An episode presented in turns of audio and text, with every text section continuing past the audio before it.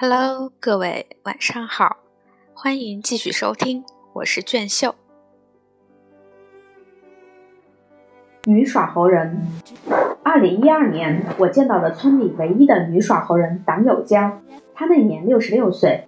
见到我后，跟我说的第一句话和十年前鲍白祥支书的老婆见我时说的一模一样：“你来我们这里，能给我带点啥好处啊？”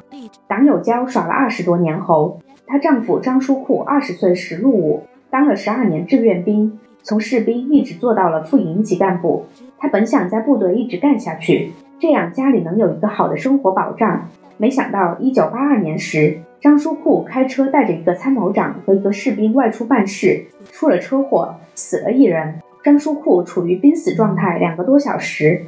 后来虽然被救活，但张书库要承担事故的全部责任。他受到处分之后就退伍回家了。张书库没有享受退伍士兵的待遇，也没有得到相关的退伍费用。那时家徒四壁，加上他又没有手艺，一家三口的生活出现了困难。张书库买了两只猴子，雇村里的两个老耍猴人一起出去耍猴赚钱，一边给人家打下手。一边跟着学耍猴，那几年党有交的日子过得就像要饭的一样。家里唯一的男孩也因此中学都没有上。日子苦的时候，饿了就找一个饭店帮老板刷碗、打扫一下饭店，老板就答应给他们吃一些剩饭剩菜。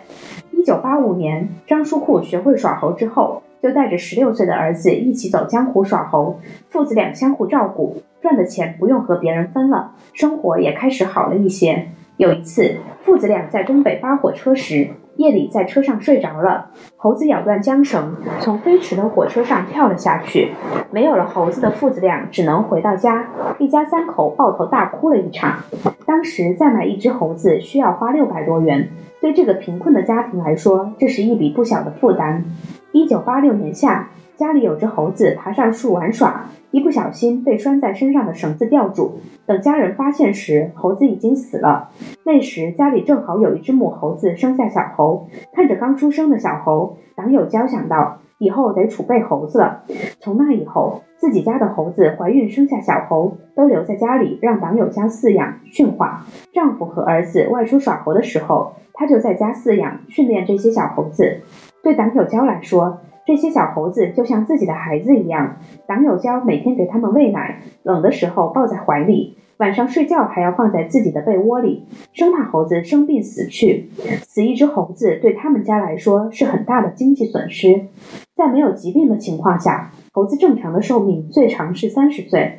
猴子经常得的病是痢疾、肺炎和脑炎等，有时候猴子互相打架还会造成残疾，一旦失去腿或胳膊。就不能再外出表演了。